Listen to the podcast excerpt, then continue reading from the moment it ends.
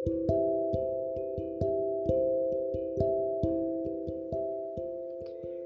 what's up, guys, and welcome back to the Overload Youth podcast. Here we are with session three of the show. This is Paulo Alvarado, and let's talk about life. For today, we'll talk about patience. What is patience in our life, in our Christian life? Saan aabot ang pasensya mo? Ikaw ba yung taong maikli lang ang pasensya? Or ikaw naman yung ubod ng lalim ang pasensya? In our podcast for today, we'll talk about waiting and saan pumapasok yung patience sa waiting. I would like to tell a short story first. One day, merong lalaki and he passed by a small diner, a karinderya. And he looked at the menu, nagutom siya, and chose an order. Sinabi niya sa ate, ate pa-order po nito. And he pointed at the order. Sabi ni ate, okay sir, ire-ready na po namin.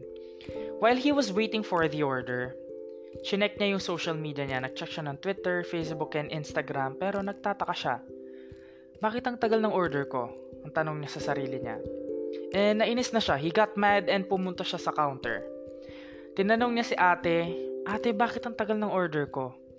And sabi ni ate, sir, ano po ba yung in-order ninyo? Ito po, di ba? And ate pointed at the menu. And sabi ng lalaki, Oo yan, bakit ang tagal? Now you can understand that si kuya gutom na and he was waiting for too long. Pero ang sabi ni ate sa huli, Sir, kaya matagal kasi ang in-order mo yung special. In our life, we want that special. Pero in order to obtain the special, you have to wait. You have to work. You have to be patient. Waiting is very important. It's one of the very crucial moments in our life especially pag adult ka na.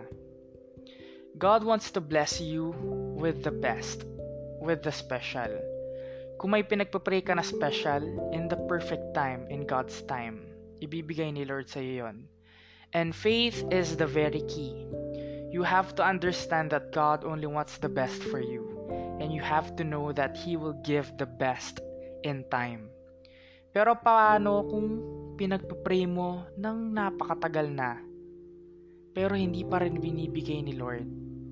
Well, in my personal experience, maybe what you are praying for is not the best for you. Maybe what you are praying for might not be good for you in the long run. Maybe alam ni Lord yon. Alam ni Lord yung future mo, of course. Pero you have to trust Him. Remember that God only wants the best. Only the best for you. Gusto niya yung ikakabuti mo.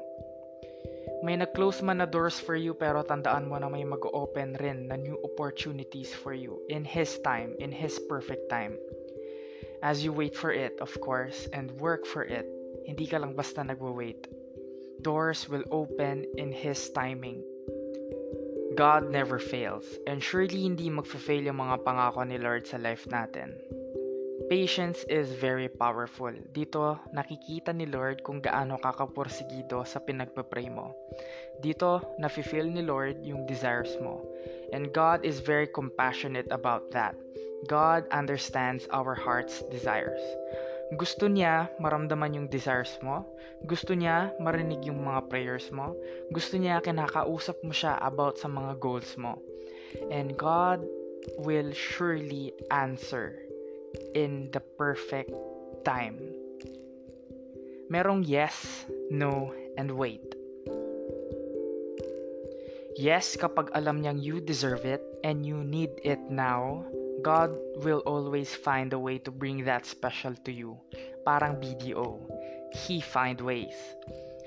No, kapag I have something better for you, Masakit minsan yung no kasi nangingibabaw yung pride and yung self-centeredness natin.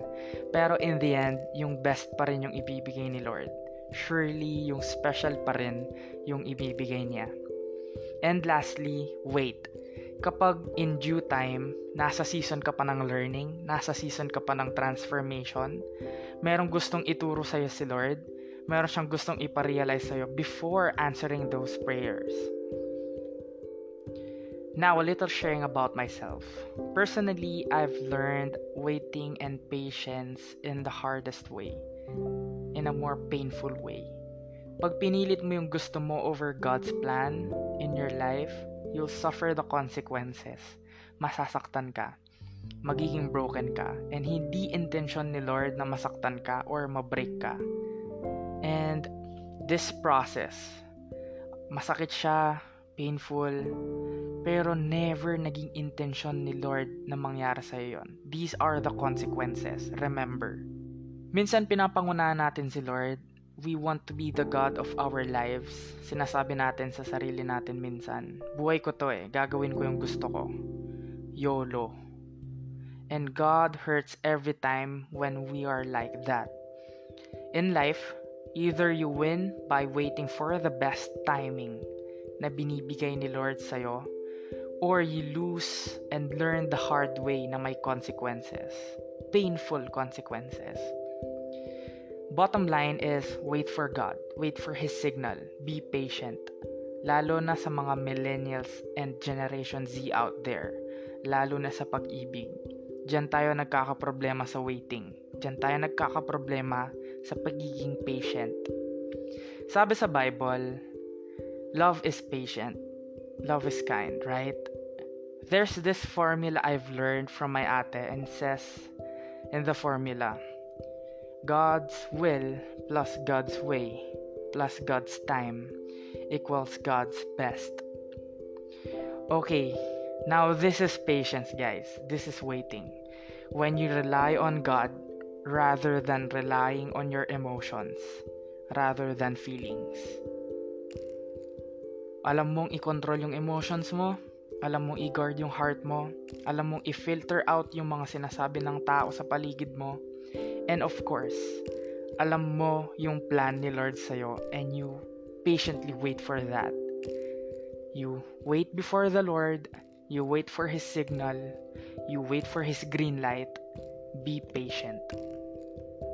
Now, this is the session 3 of the Overload Youth Podcast. Hopefully may na-learn kayo. This is a very intimate one, right? This is a heart check not only for you but also for me. Always wait on the Lord's go signal. Right now, we are in a quarantine and our patience is being tested na extend pa yung lockdown. And as in solid. Parang tinetest tayo to really be patient, to really be productive, to really, right, seek ourselves, know ourselves better. Always remember to wash your hands, maligo araw-araw, drink water, eat gulay, and keep your work and personal space clean.